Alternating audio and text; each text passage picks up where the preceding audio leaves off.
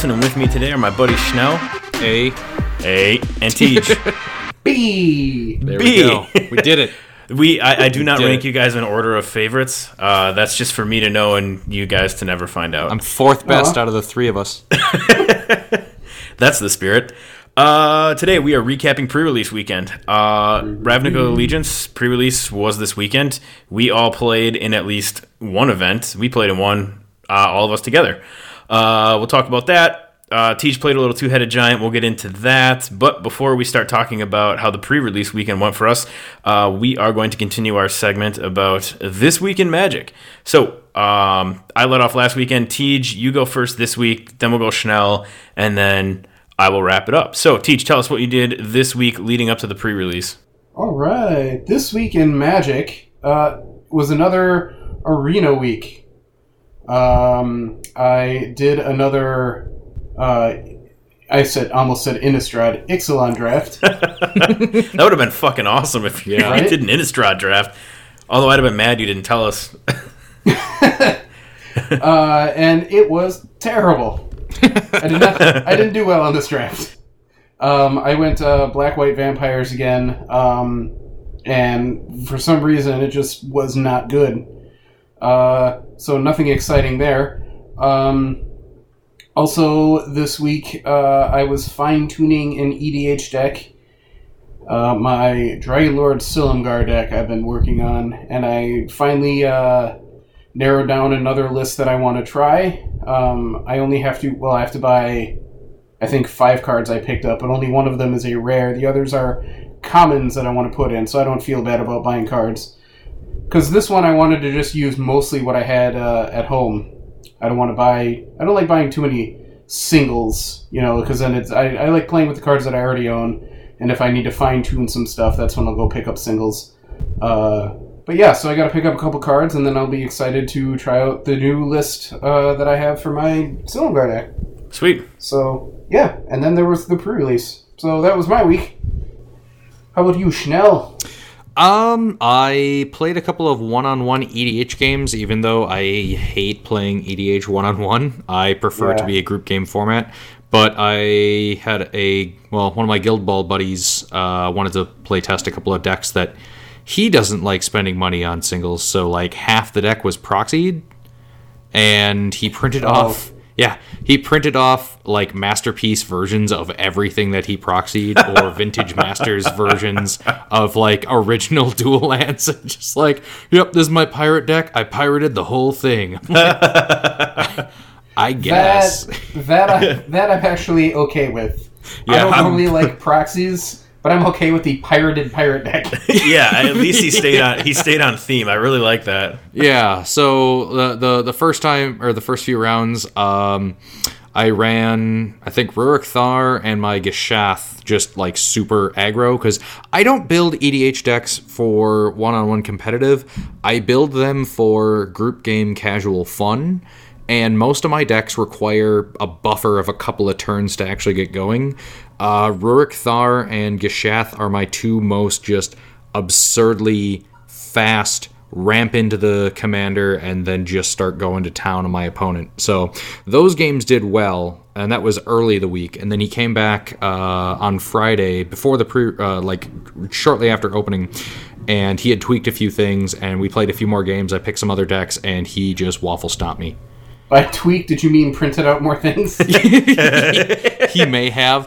Hey, can Uh, I use your computer? you got a printer, right? He he ran a, a Rashmi like artifact combo deck where it's just like oh uh Mycosynth Lattice and then Darksteel Forge and then Nevinyrral's Disk and you don't have things left. I'm like- That'll do it. Yeah, and I'm like you're that's not what Darksteel Forge does. And he's like what? No, it says right here. And I pulled the proxy sheet off of the card that actually was in the sleeve. I'm like nope, it's this red dragon thing.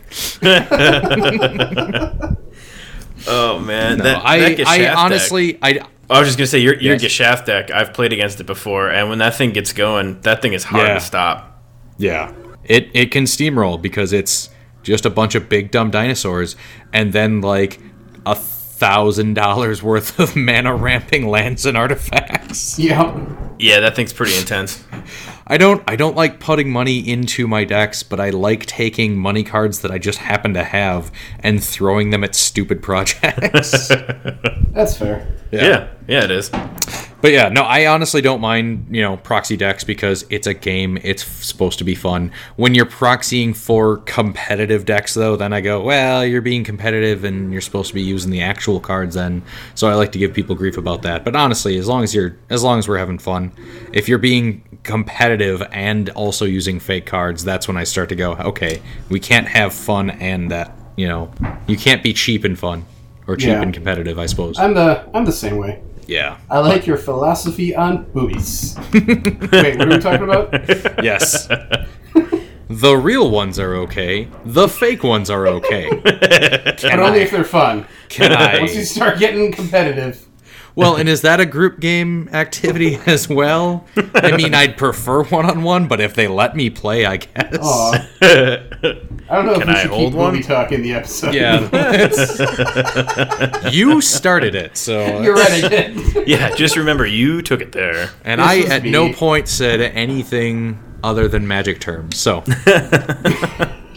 yeah, yeah. I'll take credit for that one. That's fair. But yeah, so I I did a little bit of EDH this week, uh, mostly prep for the uh, pre-release, and got a few more arena games in. Just trying to grind for more coins and cards. I'm not really going uh, ranked competitive because I feel like I'm going to go up against the guys who are already like, oh yeah, I sank five hundred dollars into arena, but I have everything and can do all the meta decks. I don't want to play against those guys yet. Yeah, same Yet. I don't blame you. I ran into one. Um, I shouldn't say one. It w- today was the first day that I started running into the. Um, oh my god, what what's that stupid blue mill card where you can have as many of them in your deck? Um, Persistent petitioners. thank you. For some reason, I was thinking defiant something, and I knew it, there was alliteration, and I was way off. Uh, yeah, persistent petitioners. So I'd rather play against. petition? Will you sign our petition? please, please, please. And then they eventually make you go crazy, so you lose all the cards off the top You of your fucking library. quit. Yeah. Um, I'd much rather play against Burglar Rat. Uh, you know, like that deck was. Well, then again, you know, um, Schnell, we were kind of talking about this before, and I, I was also playing with the Black Precon just because. Um, one of my goals for the day to, to to win gold was you know cast thirty black spells or whatever. oh yeah, yeah. So I was playing mono black just to churn out black spells. So that was actually part of it. Was I wasn't really playing with a fine tuned deck either. But I mean, they're all two drops, and when you're playing a mono black deck, that all your good stuff starts at like three or four. You know, the guys already got two of them on the board before I start getting anything going, and then it's just. Um, what is it? God, uh, twelve. If you have four of them, it's the top twelve cards off the deck. I mean, it just four, gets four mils you twelve. it just gets something, you know, going something stupid. So um, it's been a couple days since the set was released, obviously in you know pre-release in real life, and then uh, um, or paper magic, I suppose, and then you know, uh, Well, the what, set's- three, the three, set four hasn't days re- now on Allegiance. The set hasn't released in paper yet. It's just pre-released. Exactly. Yes. Um, and hey, bonus if you support your LGS because you can get your booster box a week before everybody else. Also, Planeswalker decks, and obviously your um, uh, pre-release packs. But but yeah, so I, I Not singles. God help you if you walk into your LGS Master singles. you son of a bitch. Yeah, I've never your seen option. Schnell stab someone quicker in my life. That was pretty cool though. I just want one persistent petitioner. I'll give you and just knife in the neck already. Wizards, Wizards is always watching, but only if you're a local game store. If you're Walmart, they don't give a shit if you violate street date. No, God, not at all. In fact, here, have everything three months early. oh my god. Uh, yeah. So after that that um, little tirade, I guess I cut you off on that because I hate persistent petitioners. Um, you know, both in Magic and out of Magic.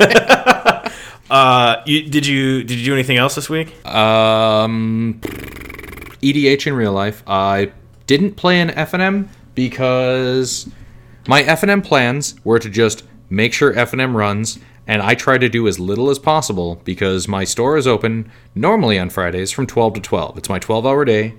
I open it normally at 10, but I'm like, okay, Fridays I'll open a little later and I'll stay open till midnight because we run regularly standard and modern FNMs. Standard gets started around five because most people are or kid kids are done with school by then. Most people get out of work by then.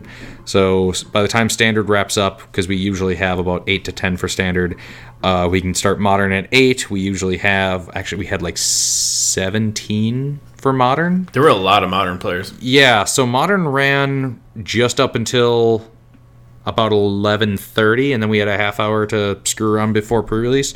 But knowing full well that I was going to be at the store for about 17 hours, I did as little as possible for those 17 hours just to try and conserve strength and energy and the will to not stab magic players. You did a good job. You even made I only burgers. stabbed I only stabbed four. Oh yeah, I grilled out for people. We had 45 bags of chips cuz that's what everyone brought to the potluck. everybody brought. Yep, me included. What should I bring to a potluck? Uh, three bags of chips per person. Not that that that Hold- food math checks out. Hold on, is this a Nelson party? Because uh, Yeah, Because Nelson Party don't stop. because until Nelson everyone's had math. one pound of pulled pork. That is when a Nelson party stops. And god damn it if you try to leave early. But yeah, since it was my store's first pre-release, we did a grill out potluck thing, and everyone seemed to like that. And Yeah, several was a lot people were fun. here for Yeah, it was awesome. hours and hours, so getting some food in between rounds was always good. So the only issue was being the first pre-release and only being a core level store up until this point. I only got 40 pre-release packs, and I was itching and scra- scratching to get 32 players so I could hit advanced level. Uh, I hit 40 and had to turn a couple of people away at midnight, and I felt terrible because I never like saying no, you can't play games with us. That is the worst Yeah. thing a game shop owner can say. But Yeah, it's kinda of those bittersweet, people- you know? Yeah, a couple of those people went, ah, no, that's fine. I guess I'll just take a booster box and one of each of the uh, d- the planeswalker, Planeswalker decks. decks. So Yeah, so you, you still made money, but it sucks that they couldn't sit down and play because Yeah. it was a it was a fun tournament. oh, it was great. Uh, anything else? Nope, that that's it for me. That's it for you, huh? Uh, okay. Well, geez, what did I do? Uh, played a bunch of Smells like arena. Bacon in my house, and I don't want to podcast anymore. What? now you just want to eat bacon. Yeah. That's that's really fair. Um, so for anyone who's listening right now, if that's this has the been last, the home home bacon podcast. if that's the last we hear from Teach tonight, everybody knows why, and I think everybody will understand. I mean, Jesus. We just hear recap my crunching in the background. quick right now. It was fun. Got some good cards. See you guys. I'm having bacon. uh, Have a bacon. yeah, so I played. Oh, Teach doesn't know it's not bacon. Teach doesn't know it's not dog food. If it tastes So anyway. good, eat it, man. uh, yeah. Anyway, so what did I do this week? I played. Um, I played a bunch of arena.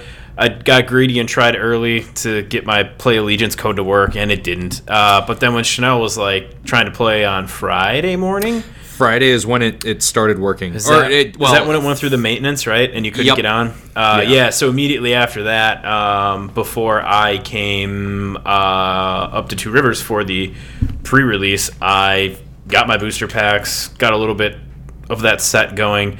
Um, but the big thing I did on Friday was coordinate with as many LGSs as I could um, down in Milwaukee to try and finish the pieces for that Grixis EDH deck, uh, the discard deck that I've been working on and I ended up finding between Schnell and um, one store down here, Game Game Universe, Gamer Universe. I don't even remember what it was, and that's terrible. Uh, but I found almost all the pieces. I think I only needed to make six proxies, um, and you know, peop most people are pretty cool when you're playing in a casual environment. Like, hey, I'm just you know, I'm this is like version 1.0. I'm I'm just building this deck. Is it okay if there's five, six proxy cards in here nobody cares? Uh, so I got to test that out uh, before the pre-release, which was a ton of fun. I I did have to play.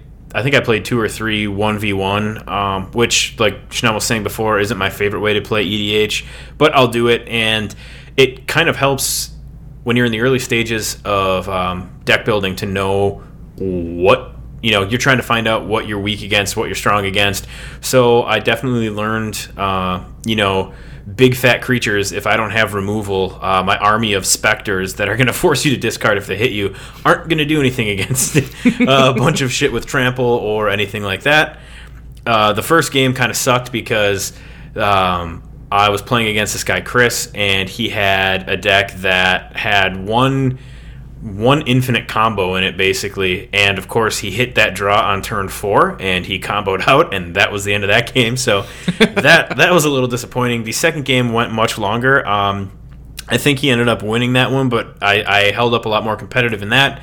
The third game that we played i actually played with chris and his son um, and i took them both out in that one. So that was exciting. And then i played then it was he went. Chris went to play modern, so I was playing with his son, and I beat him one v one. So in magic, in Okay. magic. Um, so you know it. It And was he about, is legally a teenager, so it's That's not true, so it's completely just- uh, he does have a mustache, so it's fair.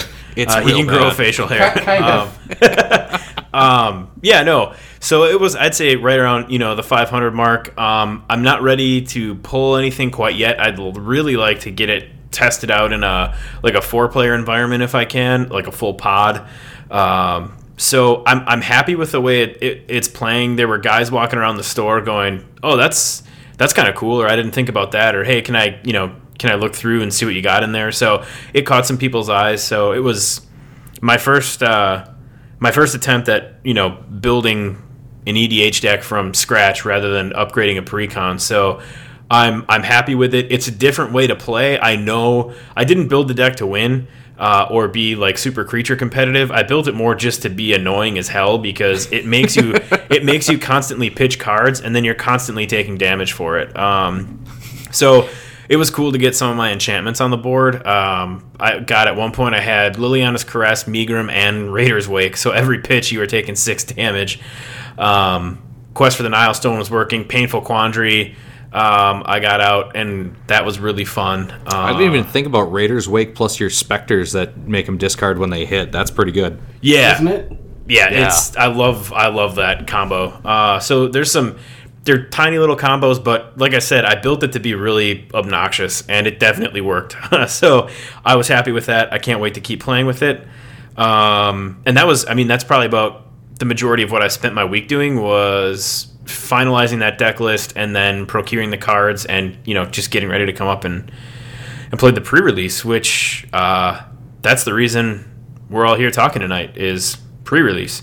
So, uh, That's a good segue. yeah, yeah. So the way we're gonna set up this part of the show is we're kind of kind of just go um, one at a time, and everybody's just gonna do their own full recap of the weekend. So, um, you know, some guys played more matches, some guys played more events. So we'll let each person kind of have the floor, and then we'll just rotate from person to person there. So uh, I'm talking now. I'll get started. Um, because god damn it. um, no, This so is me now. so I signed up for Orzhov. Uh, I've always liked Ah, the synergy between. I'm talking. Sorry. No, that's okay. That was that was good. Well played. Um, yeah, no, I like the synergy between white and black. I always have. I really was intrigued by the afterlife mechanic because in a, in a, in limited play, I really like to have evasion and flying, and I knew that if I could get enough afterlife, that's a really quick and cheap way to get a bunch of flyers on the board. So that was one of the things I was thinking about. And with black, you've got hey, you've got removal. Um, so that's always nice too. White, you can kind of um, get some some taxing, if you will, going on. You know, tap some creatures out, whatever. Um, take away abilities. Um, you know, stuff like that. So I, I wanted to go Orzhov. I liked some of the stuff that I saw that was leaked, and just thought it would be fun to do. This was also the first pre-release I've played in since Jesus Christ. What was that? M12, M11. I don't know. Whenever Tej and I found out that each other played Magic, um, we both had had far too much to drink that night because it was our, play Magical Gatherings? our our our the place we worked took us out for dinner and drinks that night, and then we ended up at the same bar after that.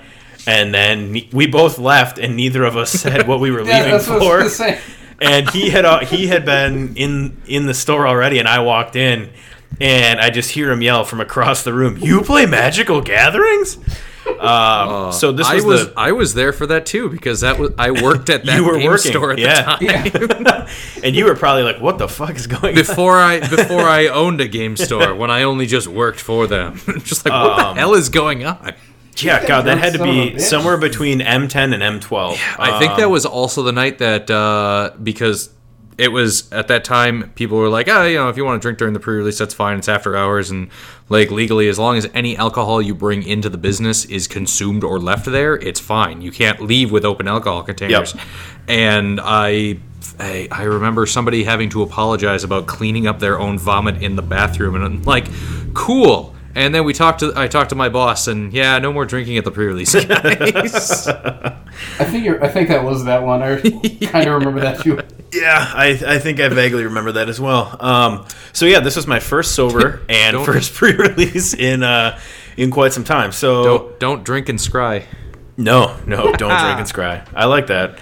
Uh, that can be our new sign off every every week. I like that. That's a good sign off. So Remember, kids.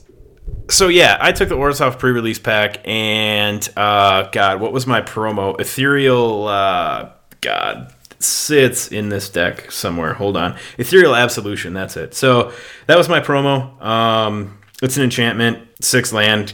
Uh, creatures you control get plus one, plus one. Creatures your opponents control get minus one, minus one.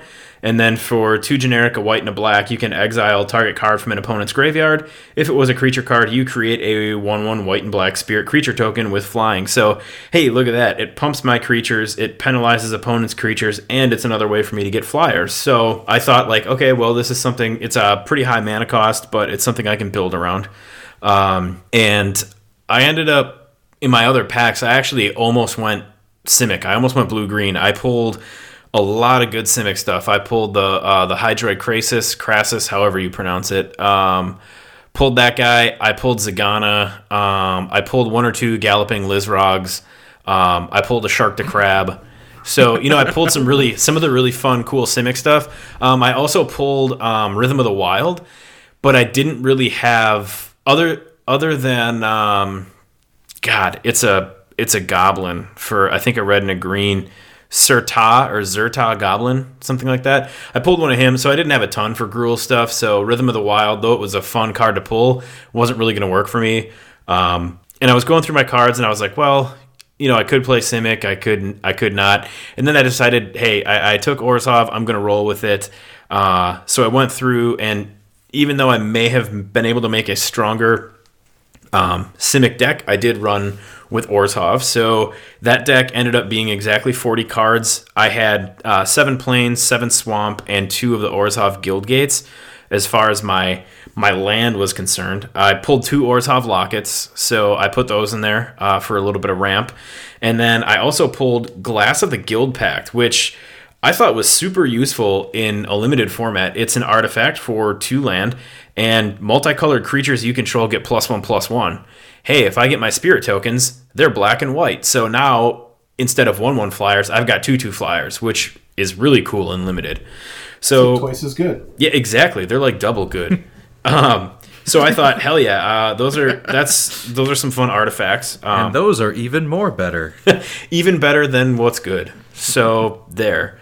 Uh, yeah, no. So then I, I had um I pulled two or three final payments, which is uh an instant for a white and a black. Uh, an additional cost to this spell, either pay five life or sacrifice a creature or enchantment. So I figured, well, hey, this is a good sack outlet if I if my opponent isn't blocking my creatures that have afterlife and I need to generate some tokens, I can destroy. I can target my own creatures with this uh, because uh, it destroys target creature um, is what it does. So I put a couple of those in there for uh, removal as far as my opponents were concerned, or even if I had to remove something of my own that had afterlife. So that was my strategy behind that. I did pull um, Pitiless Pontiff, which actually helped me out a lot. So this is an uncommon. Um, it's a 2 2 Vampire Cleric for a white and a black. And its ability reads uh, for one generic mana and sacrificing another creature, Pitiless Pontiff gains Death Touch and Indestructible until end of turn. So not only can she take something out and survive it if it's huge, uh, I can also use her as another sack outlet to just get um, you know, get my afterlife triggered if if I was in a place that needed it. So you can kind of see what one of my main strategies here was behind my thinking as I was building this deck. Uh, I knew I wanted some some bigger creatures um, to kind of eat up blocks and stuff like that. So I put in two Knight of the Last Breath, um, another uncommon. It's a giant knight creature. He's a four four for six or seven actually. uh, five generic, a white and a black. And then for three mana and sacrificing another non token creature, create a 1 1 white and black spirit creature token with flying. But he also has afterlife. So even though you have to sack another creature to get a token, um, if you sack him or if he dies because he's you know you're throwing him out to block something or he's dies to removal or whatever you do get three of the spirit tokens from him. So it's a it's a higher you know cmc but i figured eh those spirit tokens are going to come in handy. So i had two of those guys in there. Um, i also had two grasping thralls. It's a 3-3 flyer for 5 land 3 generic 1 white 1 black and when it enters the battlefield it deals 2 damage to each opponent and you gain 2 life so even though it was 1v1, um, taking that four life swing where I go up two and my opponent goes down two was really nice. But also having a 3 3 flyer um, on the board, that evasion, that helped out a lot. So the Thrall came in handy um, as well while I was playing. And then the last, um, you know, straight up Orzhov gold card that I had was what I, you know, my promo. I had that Ethereal Absolution Again, and it's an it's an enchantment. Gives my creatures plus one plus one. My opponent's creatures get minus one minus one. And for four mana, um, I can exile a uh, card from an opponent's graveyard, and as long as it was a creature, then I get a spirit token. So, um, as far as white cards that I had in there, I didn't run a lot of mono white. I ran um, Sentinel's Mark, which actually came in, in handy big time. Now, this is an Azorius card. Um, but it's just one generic and, and, one white, so it fit in here nicely. Uh, and it had flash, so you could play this at instant speed. Uh, enchant creature, enchanted creature gets plus one, plus two, and has vigilance. So I threw that on my pitiless pontiff because then it didn't have to tap, and I could still use it as a as a block um, blocking outlet after I attacked with it, and I could still sack something to give it death touch. So. Uh, it helped a lot. And then uh, it also has addendum, so when it enters the battlefield, if you cast it during your main phase, enchanted creature gains lifelink until end of turn. So every time I used it, I did cast it um, during my main phase. I put a Twilight Panther in there. He's a 1 2 cat spirit uh, for one white mana. And his ability is uh, for one swamp, it gains death touch until end of turn. So he was kind of in there as, yeah, it's a chump blocker, but also maybe a bit of a deterrent if I leave a black mana open because I can destroy something that you're swinging at me with um, with death, death touch. And then the last white card I had was um, another afterlife target for me, um, Ministrant of Obligation. It's a 2 1 human cleric for two generic and one white land. Just a 2 1 ground creature, but it has afterlife too. So that was just another way that I could get um, token generation. Uh, then for the black cards, I had I had a Catacomb Crocodile. He's a, a five drop, four generic, one black. He's just a three seven, so he was out there to uh, kind of suck up damage as a blocker. I think I only ended up casting that thing like once. I, I never saw it. Another card that was utility for me that helped a lot was Priest of Forgotten Gods. So this is a one-two human cleric. It's a rare, um, one generic, one black. You can tap her and sack two other creatures any number of target players each lose two life and sacrifice a creature, and then you add two swamp and uh, to your mana pool and draw a card. So another sack outlet, little mana generation, um, and then you know force opponents to lose life too. So that was another card that came in handy. She worked really well um, with things that had afterlife as well as the pitiless pontiff. Let's see what else do I have in here. Uh, Blade Brand is just an instant target creature gains death touch until end of turn and draw a card. That was for one generic, one black. So that was just for card draw and also to help take something out. You know, maybe they don't obviously they don't know what's in my hand, so um, this will help me take out a bigger creature if they swing with it. I can chump it and kill it. Um, I did have a um, one noxious Groodion in there. It's a two-two death touch for three, so just again more death touch. Um, I had Undercity's Embrace in there for two generic, one black. Target opponent sacrifices a creature. If you control the creature with power four or greater, you gain four life. It wasn't necessarily um, the life gain I was after as much as a little bit more removal. I know it gives my opponent the choice if they have more than one creature on the board, but it's also, you know, I just needed a little bit more removal in there. Um, I had one Carrion Imp. It's a 2 3 flyer for 3 generic and 1 black. And when it enters the battlefield, you may exile target creature card from a graveyard. So that just helped me in case anybody was running um, any sort of recursion. I could, once something that I knew they wanted um, was killed, I could um, get this guy on the battlefield, exile it, and then also gain two life. So that came in handy, um, especially in the first uh, match I was playing. Those three games, that guy helped me a lot. Um, I had two grotesque demise in my deck. It's uh, two generic and one black. It's an instant exile target creature with power three or less. So that helped me. Some of the uh, Gruul stuff that I was seeing was, you know, two twos, two threes, three threes, whatever. So uh, helped me get rid of some of that riot stuff. Um, you know, especially when it had haste and they didn't pump it up too far. I had one bankrupt in blood, which on a side note here is probably one of my favorite arts uh, in the new set. If you haven't seen it yet, or you don't know off the top of your head what I'm talking about, Bankrupt in Blood, definitely look it up because uh, I even pointed out TJ and I drafted um, our pre-release kits right next to each other, and I remember you know tapping him on the shoulder and saying, "God, this art is just like my favorite art," um, and he It's, agreed. He it's thought it was very reminiscent to older artwork. yeah, it is. It is. It's just it's really cool magic art. Um, so that's a, a sorcery for one generic and one black as an additional cost to cast a spell, sacrifice two creatures. Again, an afterlife outlet for me, and also draw three cards. So it was also card draw um, when I needed it. And the last uh, number forty goes to um, Blood Mist Infiltrator. He's a vampire. He's uh, two generic, one black, and he's a 3 1. Whenever Blood Mist Infiltrator attacks, you may sack another creature. If you do, Blood Mist Infiltrator can't be blocked this turn. So, another sack outlet, and just a way to make sure that uh, I swing for unblockable. So, you've got to have an answer that's, you know, removal, basically, to, to stop him. So that was that was the deck, the Orzhov deck I built. Um, again, like I said, I might have been able to build a stronger Simic deck, but I liked the synergies and the strategies that I had. Um, now we'll talk about whether it actually worked the way I wanted it to, Uh, because in the end, It did not. in the end, that's all that matters. Um, so uh, the first match, um, I went up against um, Chris's son, uh, Chanel's nephew, who I was talking about earlier, and um, so he was running a he was running a Jund deck. Actually, it was mostly Gruul with a little bit of black splashed in. Um, and it was pretty cool. I mean, he ended up pulling a, a Domri Planeswalker, so that was, you know, he, wanted to get that out on the board. Obviously, um, he was also running. Um, I want to say Goblin Guide, but I know that's a, that's a creature. That's not what I'm thinking of. Um, it's the new sorcery that gives you a token, a goblin token for every copy of that card that's in your graveyard, plus two more goblin tokens.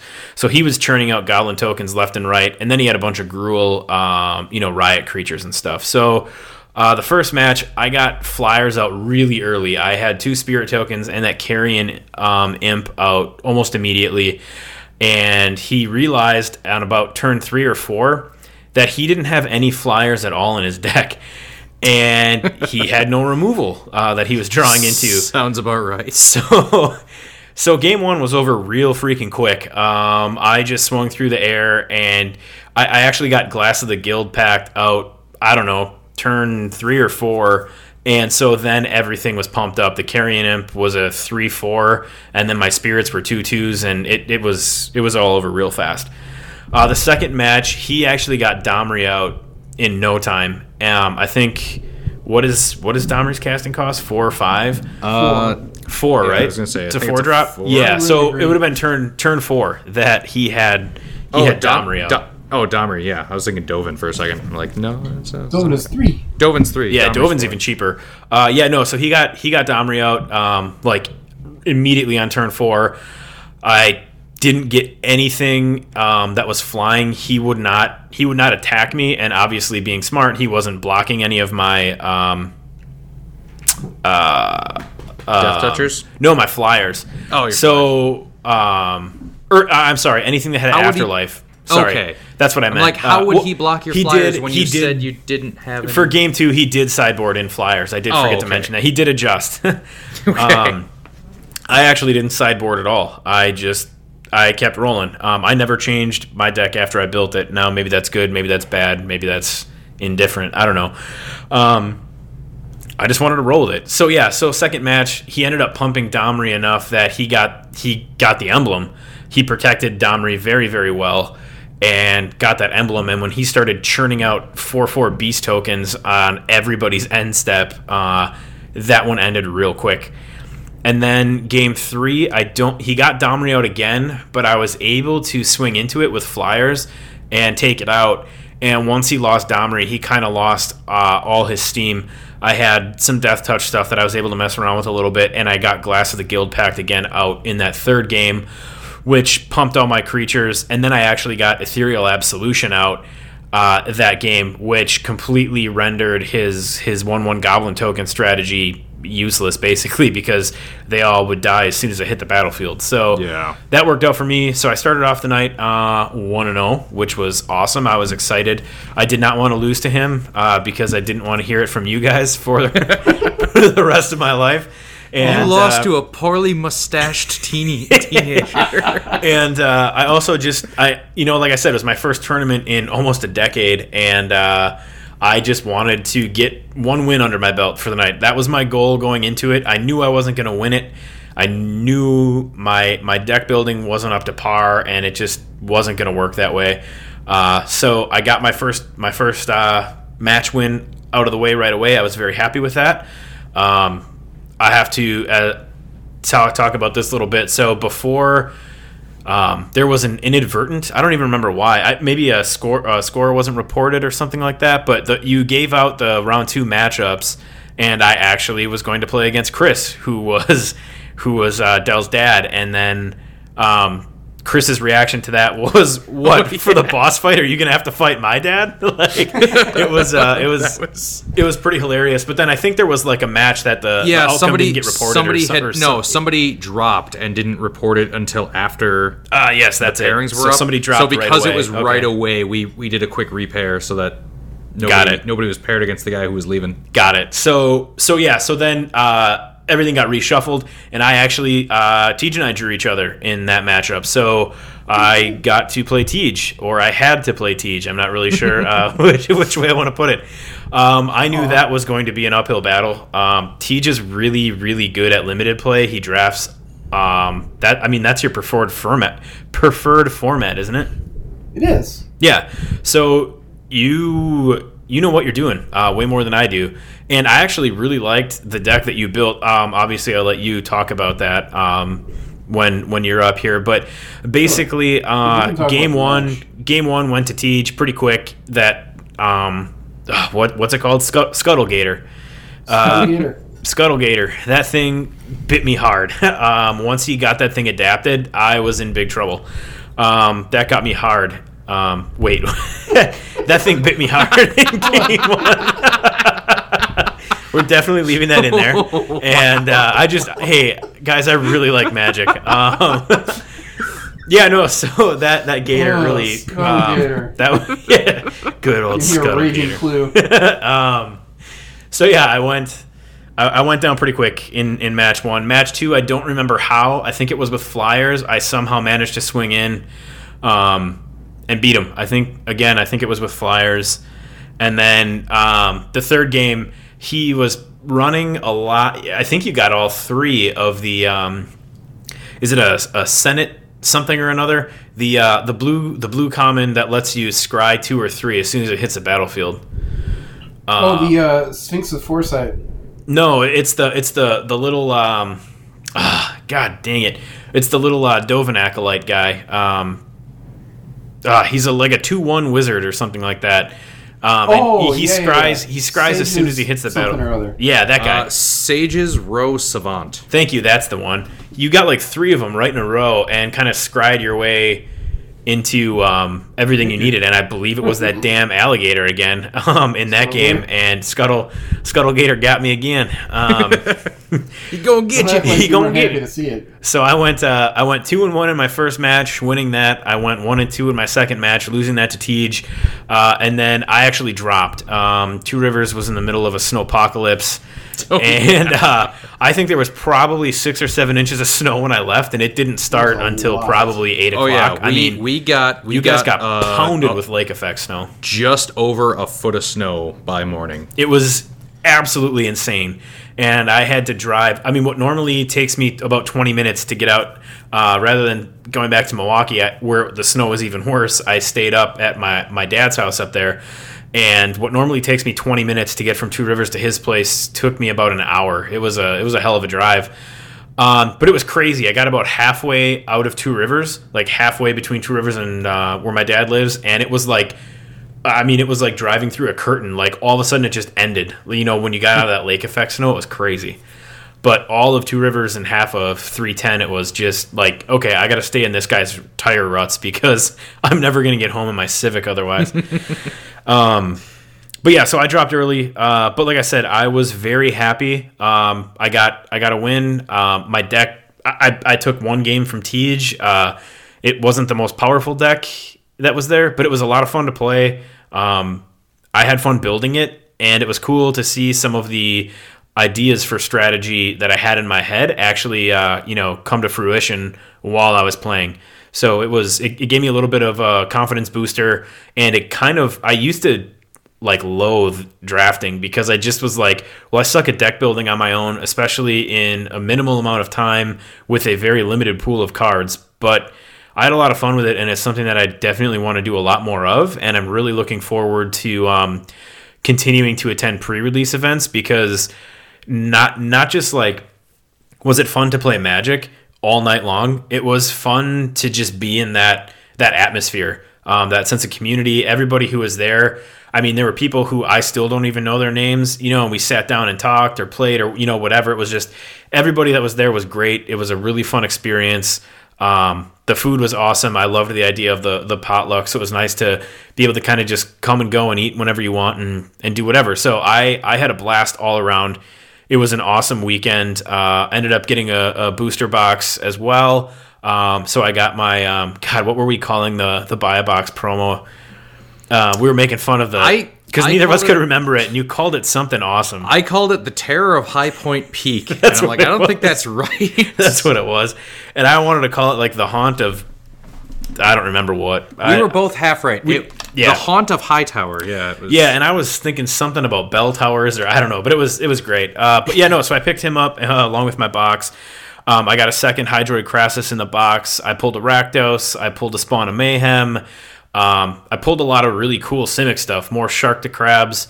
Um, more uh, more Galloping Lizrixes. Uh, Bioman. I got the Biomancer, the Benthic Biomancer. I got a Biomancer's Familiar. I got the the Benthic, um, the uh, uh, Benevolent Benthic um, that mythic octopus i got him the only thing that i didn't i mean it would have been cool to get a planeswalker but the only thing i didn't get that i was like damn i really wish i would have got that was of course a copy of the ooze that i want to get my hands on just because Oh, ooze, yeah. ooze tribals where it's at um, but yeah no I, I loved it i had a great weekend it was a ton of fun um, and if War of the Spark ends up being, you know, what the next set is, this last set in the Ravnica not block that we're in right now, um, I can't wait for that pre-release because I just I had a complete blast. It was awesome. I hope everybody else had as much fun as I had because that's exactly what these pre-release weekends are all about. Uh, so that being said, that is what I had. Uh, Tej, you wanna you wanna go next? This set is garbage, and everything Nelson said was wrong. Correct. Wow. No. Just jokes.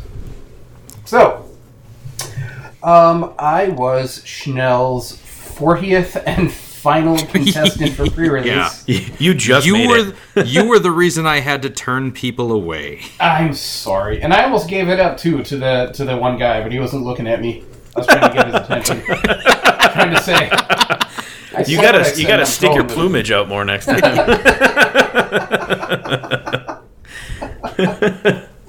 Um, so I did not get a choice uh, on what I wanted to play. I could have, but I actually didn't know if I was going to be able to make it or not because I had to work that night.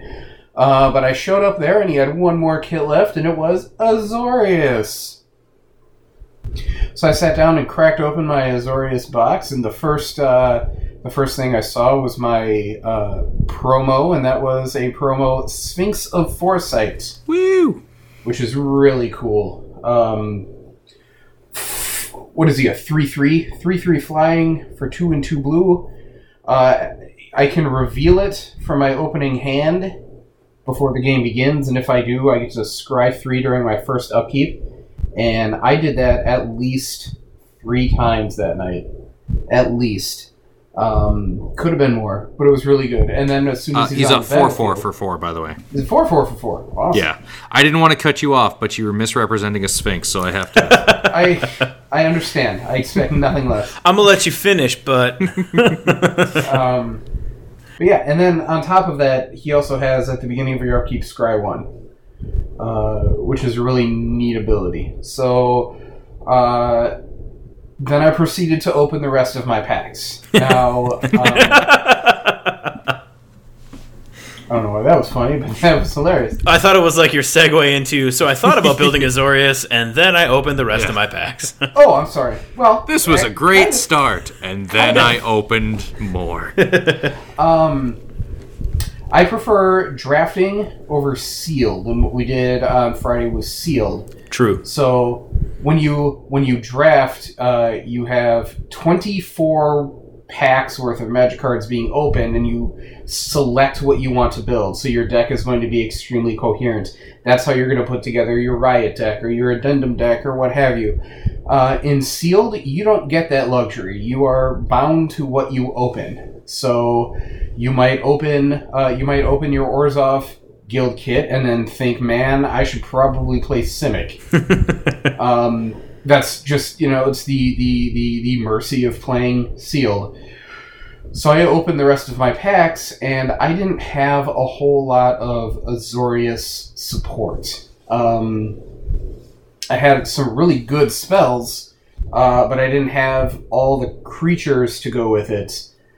Uh, but what I did have was access to green with Simic, so I ended up playing a solid three color deck. It wasn't splashing, it was just three colors. I played Bant, green, white, and blue. Ah, excuse me. So, um, I had to sit up. So,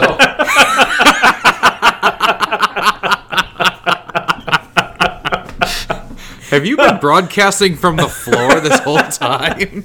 I'm laying I on the smelled bacon and I passed out. I've been is- laying here broadcasting for minutes. This is too good. This is Tejas' night to shine. None of this shit's getting cut. This is just too good. He's laying on the floor, eating bacon, drinking that vodka from last week. just, just having himself a night. I like to get comfortable. So, um, so for creatures uh, on the lower end of the curve, I had a Concordia Pegasus, one three flying for one and a white, uh, and I have two Sages Row Savant, which Ah, is a okay. two one uh, for one and a blue, and when it enters the battlefield, scry two, uh, which is super good for just two mana. Uh, next up, I have three Steeple Creepers, a 4 2 for 2 and a green. That's what got me. That was the other one. Yep. Yeah. I remember that thing well. Uh, 4 2 for, three and a, or for 2 and a green, and for 3 and a blue, it can gain flying until end of turn. So there were some games where I had things in my hand that I could play, but my opponent couldn't block flying, so I just put that mana into hitting them for flying. Um, which is really useful. And then other times it was good on the ground uh, for blocking and what have you. That was a solid card. Uh, I have one Senate Courier, a 1 4 bird for 2 and a blue. It has flying.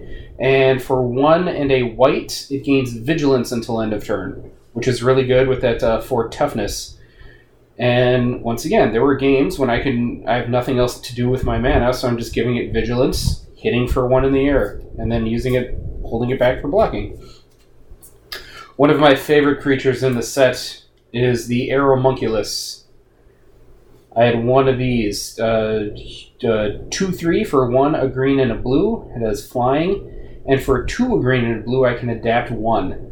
Um, now, it's putting a plus one plus one counter on it uh, changes everything. It goes from a, a two three to a three four, which really doesn't sound like much.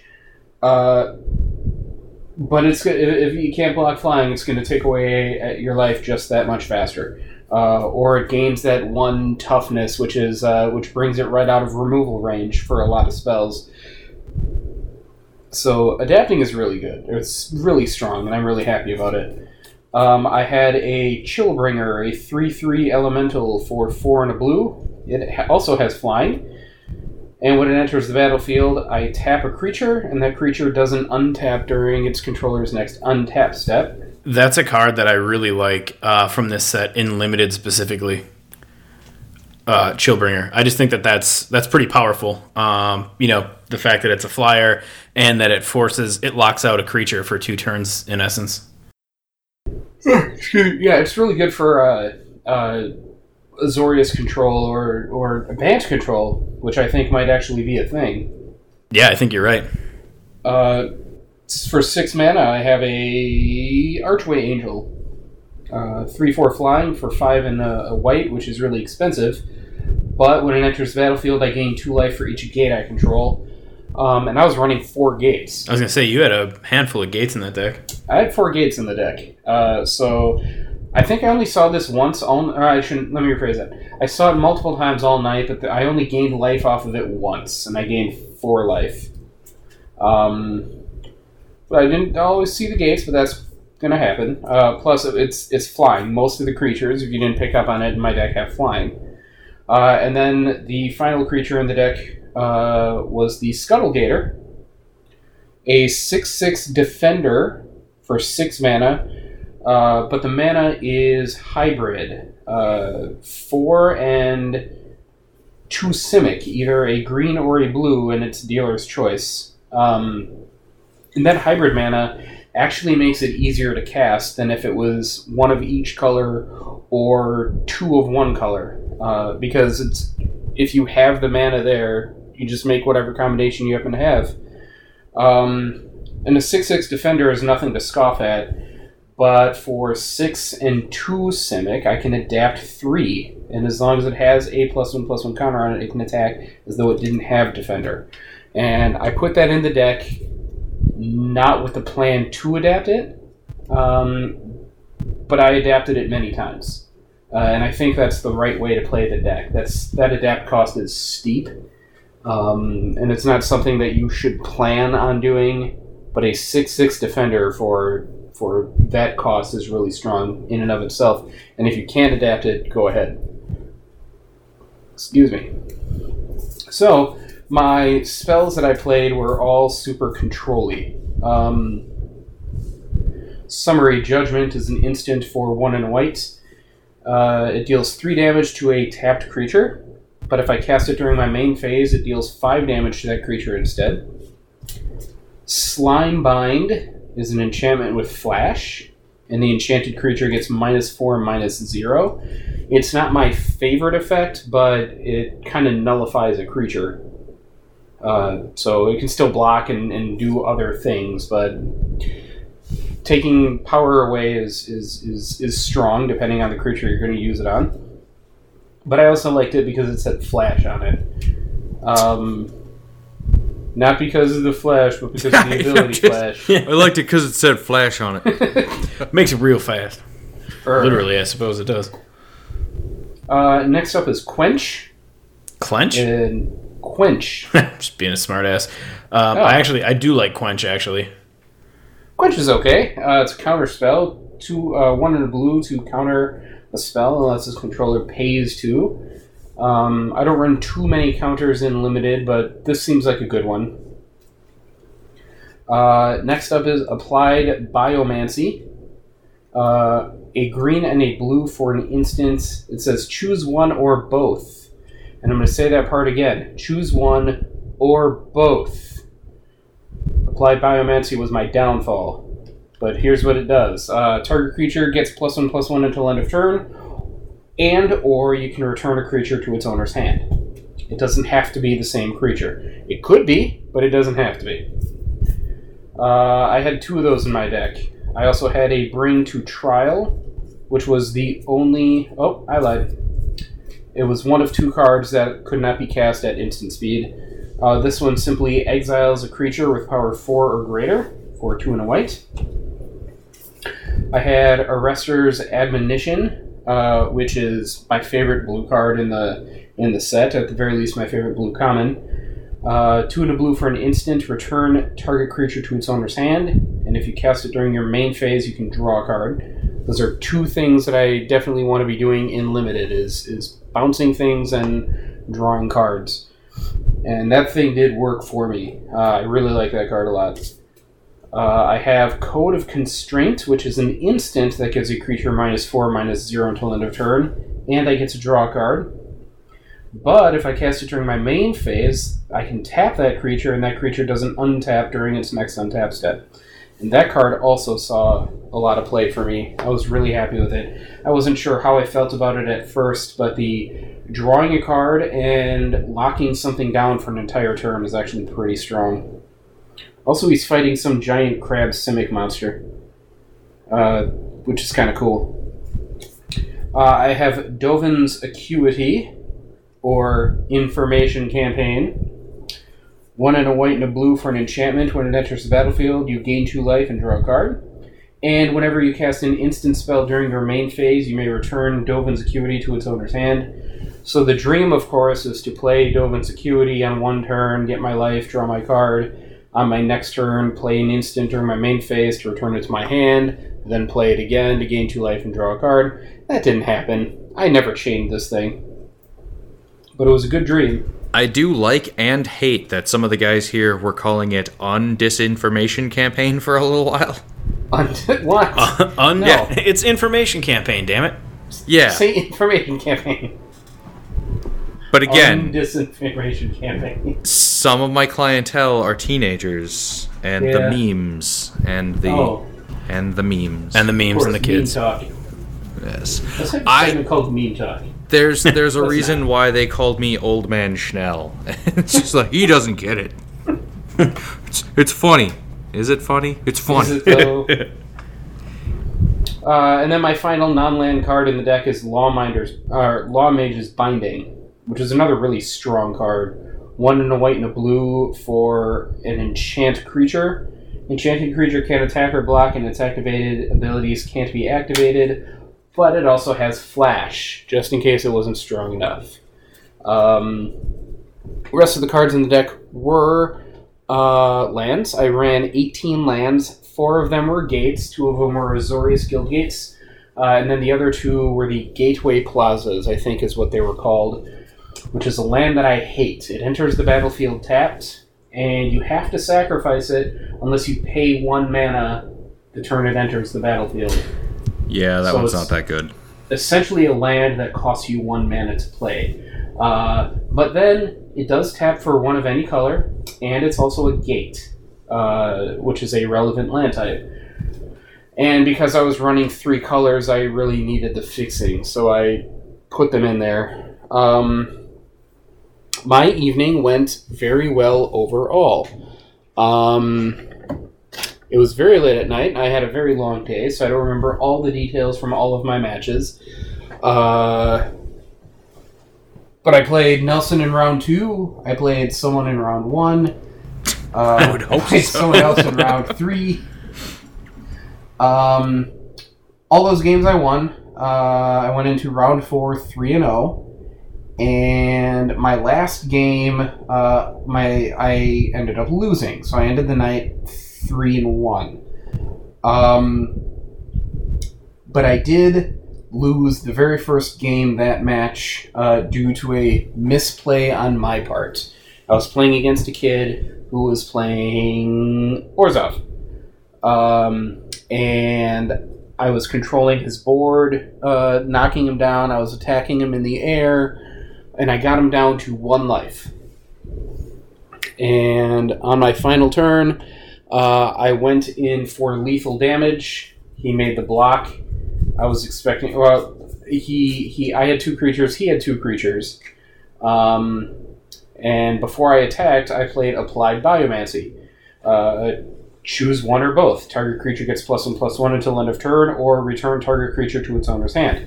I bounced one of his blockers. I did not give my flying creature plus one plus one until end of turn like I should have because he Ah. couldn't block it. Ah, yeah. Uh, it was the it was the Aeromunculus knocked him down to one life, oh, and he ended up beating me that game. and it was a really good game. Uh, if I hadn't misplayed, I should have won that one. Uh, second game we played, I lost to him fair and square right away, so he got me in, in, in two games of the match. There should have been a third one, but it was my own fault. And if there was a third one, I also could have lost that one. I don't mind losing. I just don't like playing poorly, which is why I did that game. so, but I walked away uh, three and one. I got some packs out of it. Then I had to brave the kill storm on my way home. Um, and that was my Friday night uh, pre-release experience. Um, I also did a pre-release today. I will talk about it extremely briefly. Uh, today there was a two-headed giant event, uh, and I had a buddy come in from out of town that wanted to play two-headed giant, so I said I would play with him. Um, he wanted to play Orzhov, so I chose Rakdos to to go along with his Orzhov in my head thinking uh, we could probably get some sort of spectacle thing going with the 1 1 tokens. Uh, then we started cracking packs. Um, and these were probably the best pre release packs I've ever seen in my entire life, personally.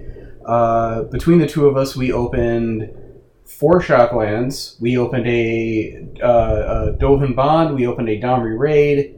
Um, obviously, the planeswalkers from this set, not their previous counterparts with their full names. Um, a foil stamp or a uh, uh, pre-release stamped Teysa, pre-release stamped uh, Judith. Also opening a second Judith. Um, yeah, we opened I- some really strong things. I always like timestamp legendaries for commanders. Yeah, me too. Yeah, yeah, they look Me really too. nice. Uh, I actually think I have both of those. Um, so uh, what we ended up doing was uh, I played Esper Control uh, with the the Teysa and the Dovin, and um, we had oh I should have I should have grabbed it I forgot the name of it. Uh, ill ill something Ill-gotten wrong. inheritance. Ill-gotten inheritance. There we go. Uh, it's an enchantment for three and a black, and it says at the beginning of your upkeep, each opponent loses one life and you gain one life. In two-headed giant, that's really strong because you're the opposing team has two opponents on it. So at the beginning of my upkeep, uh, uh, the team was losing two life and we were gaining one life. I had three of those in my pool. Jeez. and there were two games when I had two of them down at once. So at the beginning of my upkeep, they were losing four and we were gaining two. Uh, and it was also really funny because in both of those games, when I threw down two of them, the opposing team each threw down one of them. and I was like, haha, enchantment. And they were like, haha, enchantment. I was like, haha, second enchantment. Ah, crap, we can't win this race. Uh, so I played Esper. Uh, my partner played Gruul. Uh, he was thinking about going Jund, but uh, there wasn't anything he wanted to play in black. Uh, so he just went straight Gruul um, with Domri Rade, Rhythm of the Wild, uh, and a bunch of Riot stuff. And we um, won our first two games handily. Uh, we lost our third game because uh, just poor draws. I kept a hand that I felt like I should have put back, but my partner talked me into it. But then he mulliganed down to five and didn't have the support I needed because I had a, I had a, I had my uh, Dovin in that hand, and I was going to play down a flyer and then start pooping out Falker tokens to protect him. Um, but then our our opponents that we played, which I was going to talk to you guys uh, off mic about, um, countered everything, and and and uh, Dovin didn't last long, and then we didn't last long, and uh, so they made quick work of us. But we walked away uh, two and one. Opened up some more packs. Uh, I got there was a fifth shockland in those packs.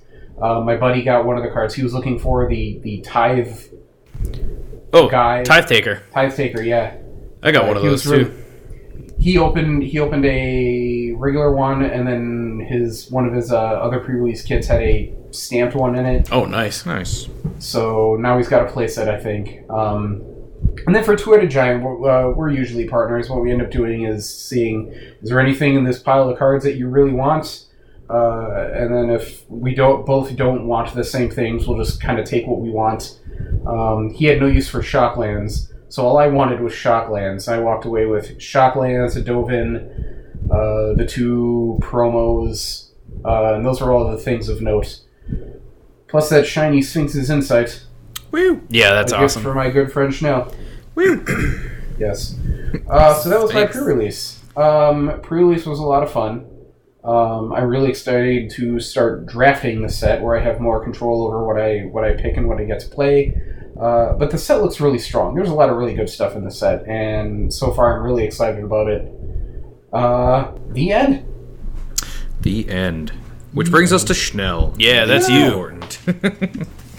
um, so I will do as quick of a recap of my deck as possible. I it was a deck. It was a deck.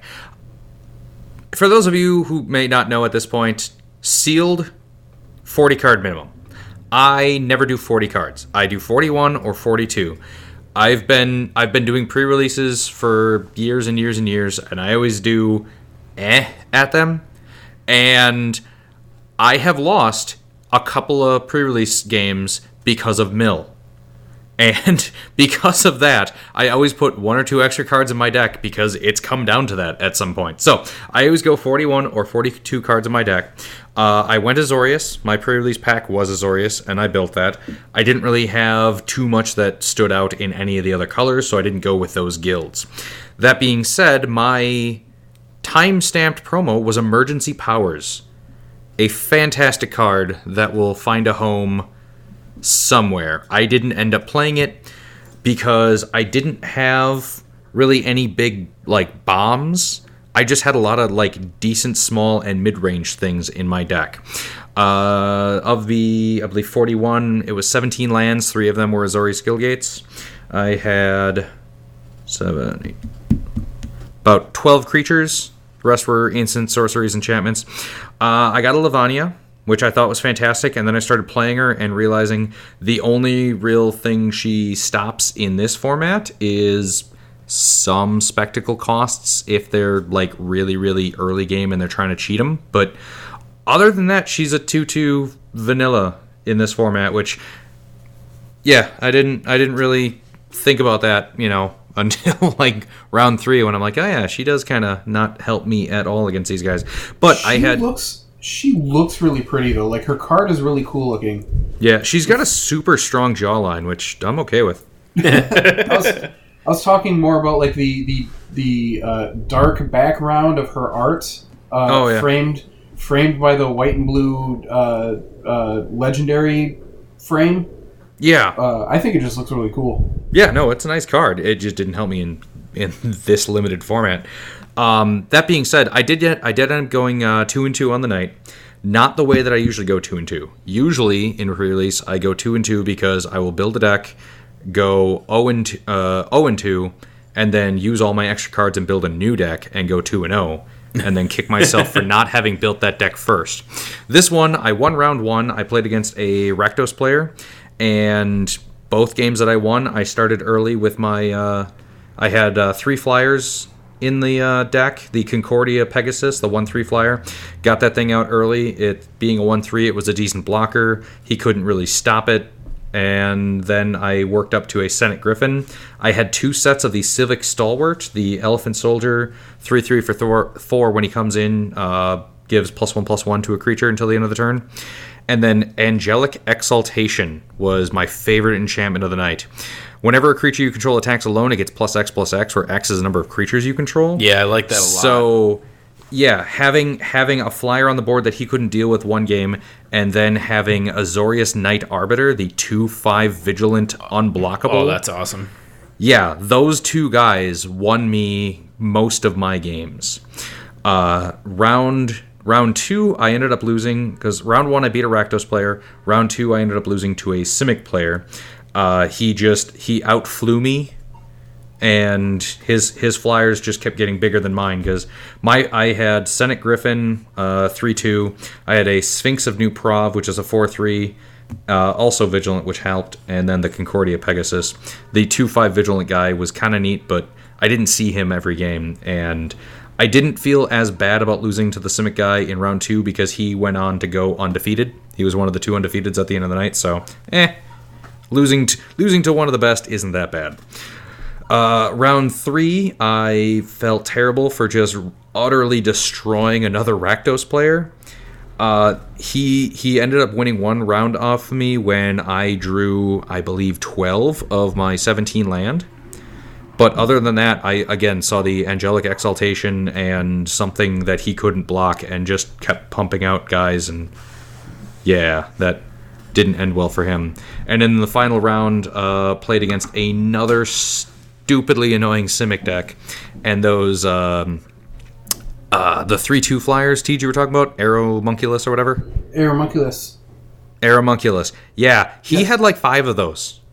Those are so good. Wow, There- he can it only have four. So no, I believe he did legitimately have five in his sealed pool, and it. Well, I, I, saw, five. huh? I said I would have played five. Oh, absolutely.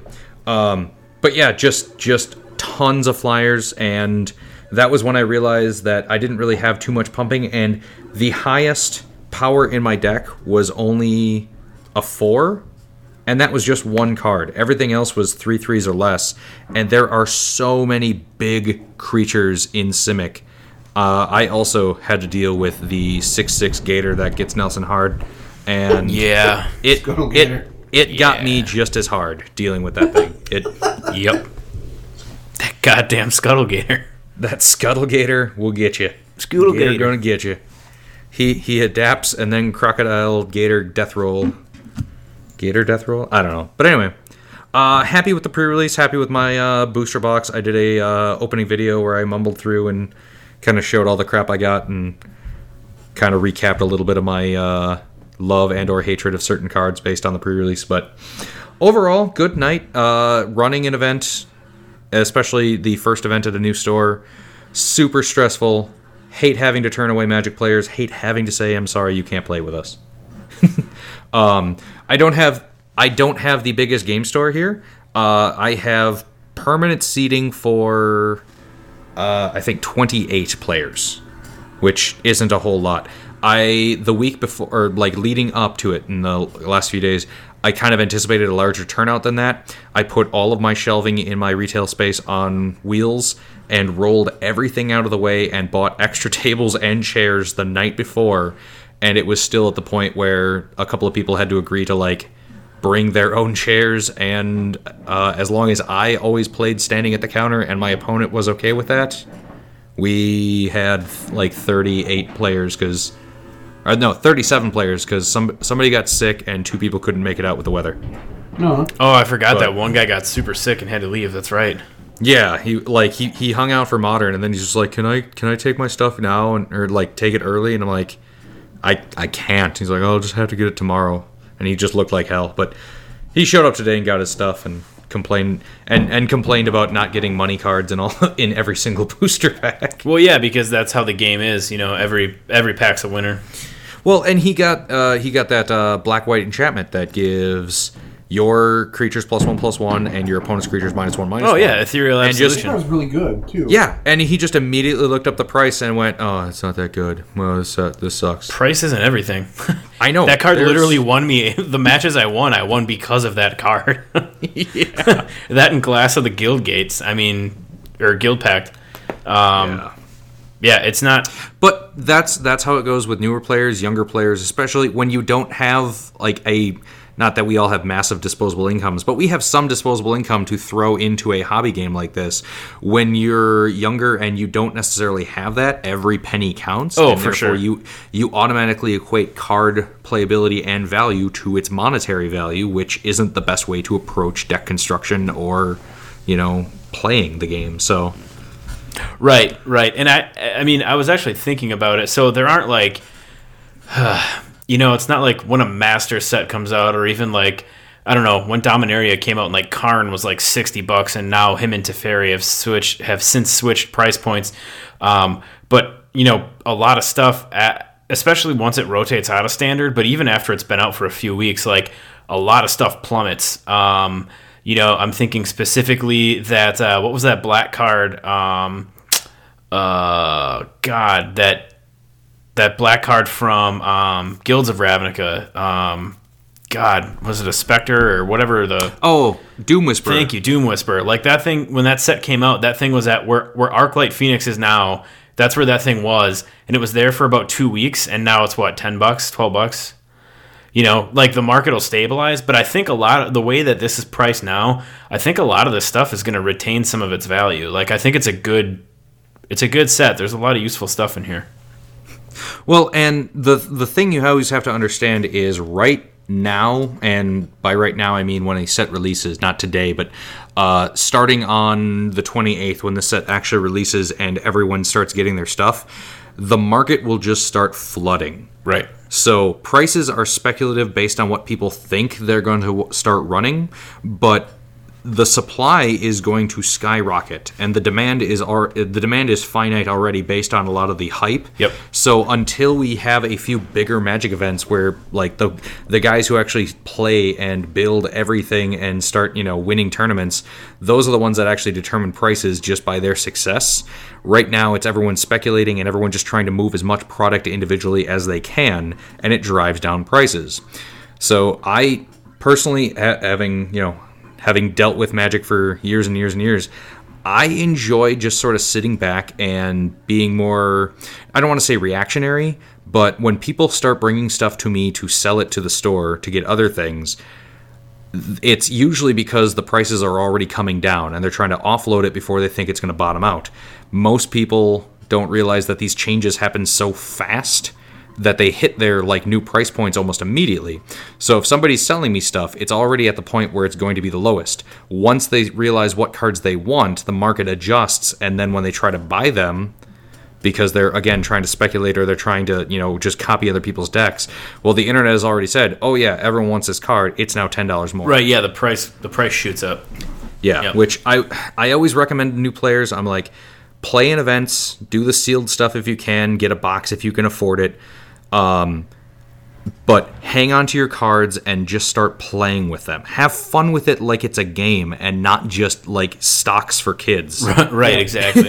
Exactly. because too many of these guys get so like financially invested and upset when it doesn't immediately pay off. And they're like, "Well, yeah, you have a lot of money." I'm like, "No, I've just been playing the game for like 20 years." Yeah, exactly. I still have some of the cards like I uh I, will show my original uh, Cold Snap token of Marit Lage, which was given out at a release event. And I'm like, yeah, they just gave this out. And at one point, it was like a 20 or $30 token. I'm like, well, we can't afford that. I'm like, it was. You got that with like the six booster packs. Yeah, you didn't it wasn't like I had to buy it for that. I'm like, just start hanging on to certain things. Like you can, it's okay to like buy and sell when you get you know extras or you want to build a specific deck but you don't have to offload everything that's not you know a high dollar card now because who knows what the game is going to do in the next year or five or ten. You're so smart now i i have patience because i burned myself real real bad as one of those kids. I i may have brought this up in the past in the podcast. I lament about it regularly. Um, i sold a playset of all of the original dual lands. I think there were unlimited uh, duels at Gen Con when it was still in Milwaukee, and I made a ton of money. At the time, it was like twenty dollars a piece, and it's like holy shit for for lands. That's awesome. Yeah, take all of them. I'm gonna buy nachos, you know, with extra cheese now, because because I'm a hundred air at in my early teens, and then over the next like year or two, they started going up and up and up, and now it's two of them cost what I sold all of them for. yeah, it's it's crazy. Um, yeah, I mean, so I think I, even just I had seller's remorse, so I absolutely, I absolutely latch on. I'm like, hey, don't. If you're not sure, just hold on to the card. Worst case scenario, you don't play it, or you give it to your friend, and you get somebody else in the game because it's a game. It's a game. And because of all your smart financial decisions, that's why you're rich now and you can afford everything. And yeah. you think the teenagers would listen to you. I'm I'm rich in magic cards and I I guess board game product. And friends. Aww. Oh, that's true. That's very mm-hmm. true. I also have like eight persistent petitioners, so that's that's pretty wealthy. I think I can't even. I looked this morning. I looked this morning. They're already like they're they're hovering up to like the two. I was gonna say they're about two like, dollars, ah, yeah, because I have four or five of them. It was like a buck sixty seven, I think, this morning when I scanned them, and I'm I'm like, eh, I, I want a bunch. They're gonna be dumb, and I don't think it's gonna be good, but I want them. Yeah, I think you know, talking about you know the speculative side of the game, uh, real quick before we wrap up. I think the only time that I've ever ever been like worried or like consciously thinking about m- money value um, in cards is probably from this last um, ultimate, you know, Ultimate Masters, uh, just because. You know, it's like, ooh, everybody gets a box topper when you buy a box. But then it's like, well, yeah, you could get a Karn or a Liliana or a Cavern of Souls, or you could get like a Fulminator Mage or a Lavaclaw Reaches, or, you know, so like the, the, um, the the range is just so crazy in those and i mean all three of us so Tej Tej won a box topper in a draft um it was a draft right Tej that you won that in Yes. yeah and you you got a tutor right T- demonic tutor Teej is Teej is good at draft. yeah he is What was that, Nelson? you you opened a demonic tutor right that was my box topper. Yes. yeah and Schnell your two box toppers I, I know you opened two for sure and both of them were cavern of souls right yes. Yeah, and I opened up two, and I got a demonic tutor and a mana vault. So all of us, I mean, I don't know what anybody else opened up from your shipment, um, but all of us, I mean, made out quite well um, on on those. You know, uh, as far as as value goes, but. I, I think that's the only time I can think of where I'm where I was actually thinking about monetary value assigned to something while I was purchasing it. Like it's always But- fun later to be like, oh hey, look at this, this card spiked. Like I have all of the, the ley specialty- lines that I've been The hanging on to specialty sets and the master sets like that, those are for Oh, those are printed Right. for like financial right, purposes. exactly. Yep. And I, they, I totally they try to make something collectible for for the players who want to collect and invest and they try to reprint the cards that players need to be made cheaper so that they have more players in these Right. bigger events like, Exactly. you know Exactly. Yeah, it makes it makes uh like eternal formats more accessible um, you know to people who are newer to the game you don't have to have been playing since you know 1993 in order to um, be competitive in these events as they re-release you know cards that are used in modern legacy vintage whatever. Um, yeah. so so yeah. Um, yeah i mean any anybody else have anything to say uh, in addition to what we've already said about pre-release or you guys happy? I'm excited, and I'm gonna bother Wizards uh, tomorrow to make to, to see if I can get more promos for FNM for the next few months, having uh, met all of the requirements now for an advanced level store. Yeah, I'm really happy about that. I mean, it was a it was a win-win all around this weekend for a lot of reasons. Uh, the attendance was awesome. The people were awesome. Your store gets extra bonuses. We all, in some way, shape, or form, um, pulled some great cards, and uh, you know, everybody won at least one match. Um, and it was it was it was a blast. And like you like you said, and we've kind of hinted at throughout, um, you know, this episode, uh, this set looks to be um, a lot of fun. I think there's some great stuff in here. Uh, it's going to be interesting to see how what what have what has come from these new uh, f- you know these new five guilds um, integrates with the previous five guilds that came out um, in guilds, and it'll be really interesting to see in a few months where they take us with the third and final set in this not block that we're in right now. I think Fblthp is going to be the one to kill Nicol Bolas. I'm just putting that out there now. That little homunculus. He wasn't totally lost. He was on a secret mission. And he found some magic artifact and is going to be able to kill Bolas with it. That's why Homunculus was looking for him. They need to get him and throw him at Bolas's horns. Well, goddamn it! I think Phil Fip is hiding in that horn egg. I thought I, I'm pretty sure He's going to be is hatched actually from the horns of Bolas. The the egg is actually a porcelain mask of the Black Myosian. From my knowledge of the lore, No, could be. Hmm. I believe Thought it it's was it's Fiddlesip. Well, I'll be damned. yes. Yeah, It could be it could be both. Maybe the Black Myosian was wearing Fblthp for a while and then gave him to Bolas as a gift when he died. well, Fblthp gets around. I mean, like let's you know, let's be honest. Um, yeah, no, it'll be it'll be interesting to see where it goes. Um, and it will be interesting to see where we go next week. Uh, we haven't settled on a topic yet, so we don't have a good teaser for that. But uh, we'll come up with something, and and it'll be great. So. Uh, thank you guys for listening again. And uh, please, if you haven't already, uh, rate, review, and subscribe. You can find us on iTunes, Google Play, Stitcher, iHeartRadio, and the Podbean app. Um, our online communities at Homebrew Magic on Instagram and on Facebook. Uh, we're working on building up a couple other communities. We'll announce those when they're done. Um, we're looking at our website and our YouTube channel uh, when I say that. And hey, make sure make sure you tell a friend. Um, thank you for listening. And as you guys go into release weekend, um, good luck with the events that you play in and uh, and your pulls. Thank you very much for listening. Um, you guys wanna you guys wanna say goodbye too? I think my sign off is don't drink and scry, so I like Yes, that. I don't like drink and that. scry. Don't drink and scry. don't drink and scry, kids.